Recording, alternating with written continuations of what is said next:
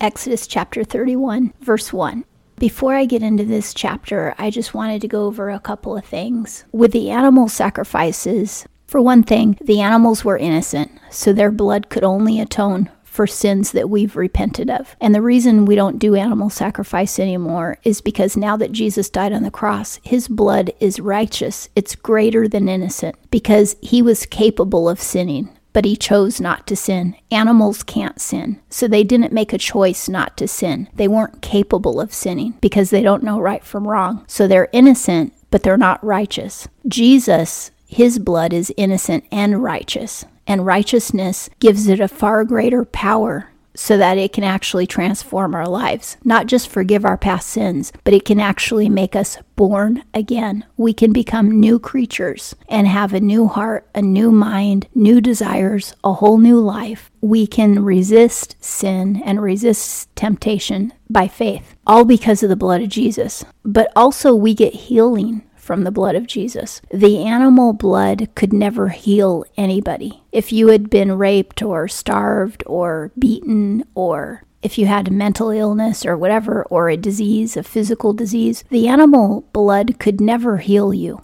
But the blood of Jesus Christ can heal. And the Bible says that by his stripes we are healed. It said that in the book of Isaiah. The stripes are the beatings. Because Jesus was beaten, his blood can heal us because he was tortured before he died. Now, with all the animal sacrifices, there's no torture whatsoever. The animals are treated very well. The sacrifice is very humane, very low, if any, pain because they would gently walk the animal to the priest. They wouldn't beat it. They wouldn't ridicule it. They wouldn't spit on it. They wouldn't call it names. They wouldn't blame it for anything. They treated it totally in a humane fashion. If it was small, they would carry it to the priest, so it didn't even have to walk to its death. And if it was a big animal, too big to carry, then they would have it on a leash, a little rope, and they would gently walk it to the priest so that the animal was not panicked at all. Then they would take a super sharp knife and they would slice the jugular vein so that the animal would bleed out within a couple of minutes. When you bleed out when you're dying, you actually lose consciousness before you die, so you don't feel the full depth of pain.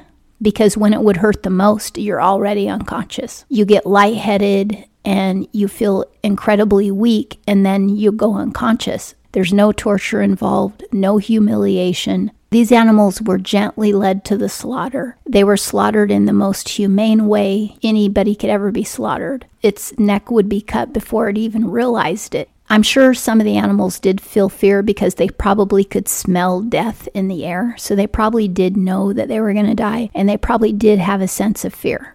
But other than that, they were treated very humanely. But Jesus, totally opposite story for a day and a half. He was completely tortured and brutalized. He probably never was allowed to go to the bathroom that whole time, and he probably didn't need to because he was so drained of blood and moisture, sweat, that he didn't have the ability to go to the bathroom anyway. He was probably completely dehydrated by the time he died on the cross. He lost all of his blood because first they beat him up. They pulled the beard out of his face so much that it actually ripped his facial skin. But then they did the really bad beating where they put the cross of thorns, made him bleed from his head. And then they whipped him 39 times with the lashes. It's metal instrument that has hooks on it. And when it hits your skin, it actually pulls your skin out. When the soldier would withdraw the whip, your skin would come with the whip because it would grab in and, and grab a hold of your skin. His body was turned into meat, kind of, and also, the whips were long enough that they would curl around to the front of the body. So he wasn't slashed just on his back, he was slashed on his chest and his abdomen as well, and even his face area a little bit, his shoulders, the front of his arms, the front of his legs, his buttocks, because they whipped you from top to bottom. They didn't just whip your back. His whole body was whipped front and back, but of course, most of the marks were in the back. So he bled a lot from that.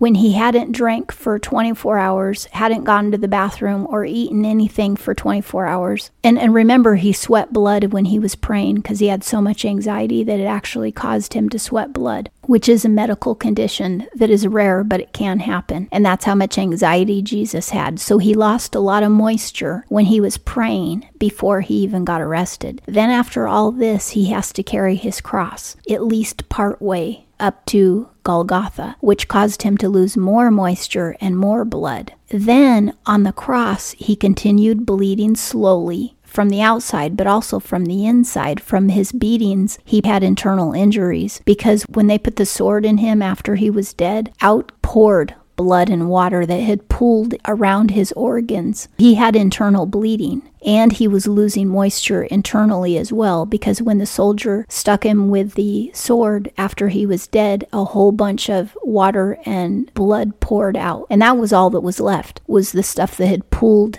around his organs in his abdomen. Jesus was completely spent for us. He endured the worst kind of torture for a whole day and a half on top of not sleeping, not eating, not drinking, and not going to the bathroom. No animal was ever treated that way. No animal was ever even treated in an unkind way. And it all began with them humiliating Jesus, falsely accusing him, spitting on his face, slapping him, and pulling his beard out. That's the beginning. And it ended with him on the cross, people laughing at him while he was naked in front of the whole town. They were mocking him and blaspheming him and letting the dogs pee at the bottom of the cross. King David talks about this in the book of Psalms. He mentions that dogs came at the bottom of the cross. So that's what Jesus endured for us, which is way, I mean, no animal ever endured that for anybody. They had gentle, nearly pain free, very humane deaths, but not Jesus. And it's because of all that suffering that you can be healed. So now we'll get into Exodus chapter 31, verse 1. And the Lord spoke unto Moses, saying, See, I have called by name Bezalel, the son of Uri, the son of Hur, of the tribe of Judah. This Bezalel is from Judah, which is the royal tribe. 3. And I have filled him with the Spirit of God, in wisdom and in understanding, and in knowledge, and in all manner of workmanship. He's been given spiritual gifts from God so that he can be a great craftsman and artist to help put this tabernacle together. 4. To devise skillful works, to work in gold and in silver and in brass. Now remember, there's going to be a golden table, a golden candlestick, the golden incense table, the golden Ark of the Covenant, plus there is the gold threads that are in the priest's ephod and the priest's breastplate. He's going to be working in all of this craftsmanship Plus, he's going to work on the things that are brass, which are the laver and the base and all that brass stuff. 5. And in cutting of stones for setting and in carving of wood to work in all manner of workmanship. He's going to be able to carve the beautiful designs that are on the furnishings of the tabernacle, and he's also going to be able to cut the stones, the gorgeous, precious stones that will be on the priest's ephod. 6. And I, behold, I have appointed with him Aholiab, son of Ahisamach, of the tribe of Dan, and in the hearts of all that are wise hearted I have put wisdom, that they may make all that I have commanded them. Look at all the spiritual gifts they've been given. They've been given wisdom, understanding, knowledge, and workmanship. So, workmanship is a gift that you can get from God.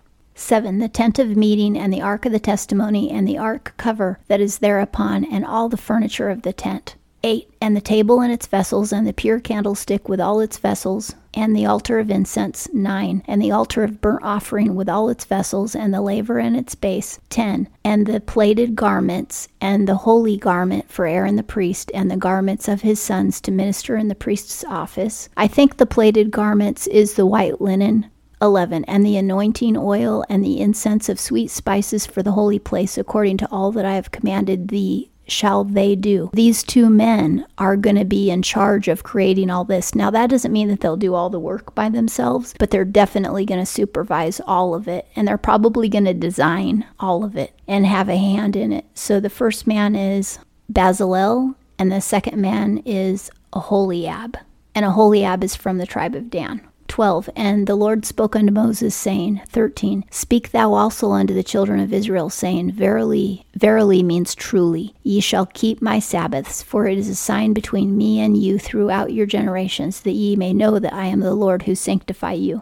Just note that whatever gifts you have, they're from God. And if you don't think you have enough gifts, like you need another gift so that you can serve the Lord better, just ask Him. He's very good and He'll give you what you need to serve Him. And also, we do need to remember to keep the Sabbath holy. Now, I interpret that a little different than some people. Some people think that that means that you have to stay home on Sunday. I don't interpret it that way because the New Testament says that Jesus is our Sabbath rest. So the way I interpret it is Resting means resting from religion and resting from sin. So you don't practice religion or sin. And I believe that Jesus is Jesus every day, not just on Sunday. So if he's our Sabbath rest, that means we have a Sabbath rest every single day of the year for the rest of our lives, which means that every single day of the year we are to rest from practicing religion and practicing sin. And that's what I believe. That's how I endeavor to keep the Sabbath is by resisting sin and resisting religion. Now, when I say religion, I don't mean that I can't go to church because I go to church all the time. What I mean is I don't do religious things to please men or to impress the pastor or to feel that I have my salvation. I go to church to meet Jesus and to have a relationship with Him. I don't go to church to impress anybody or to prove myself to anybody. That's just what I mean by not practicing religion. And I don't do what the church asks me to do unless the Lord also has asked me to do it because he has a specific job for me and it may not be the job that the church wants me to do. I consult the Lord and ask him what he wants me to do.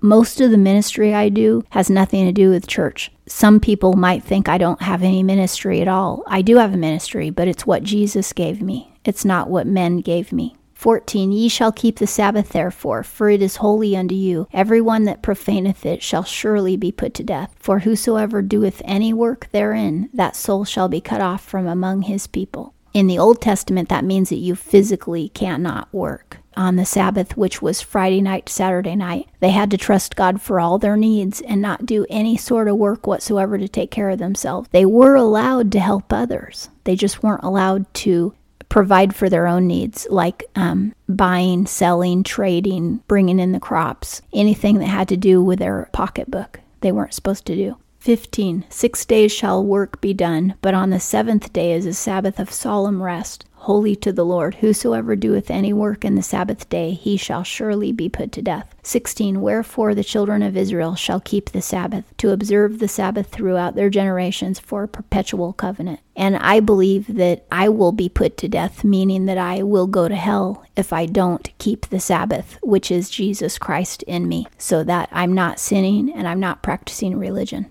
17. It is a sign between me and the children of Israel forever, for in six days the Lord made heaven and earth, and on the seventh day he ceased from work and rested. 18. And he gave unto Moses, when he had made an end of speaking with him upon Mount Sinai, the two tables of the testimony, tables of stone, written with the finger of God. Moses didn't carve the commandments in that stone, God wrote them in with his own finger. The only thing Moses did was gather the stones for God to write on. And that concludes Exodus chapter 31.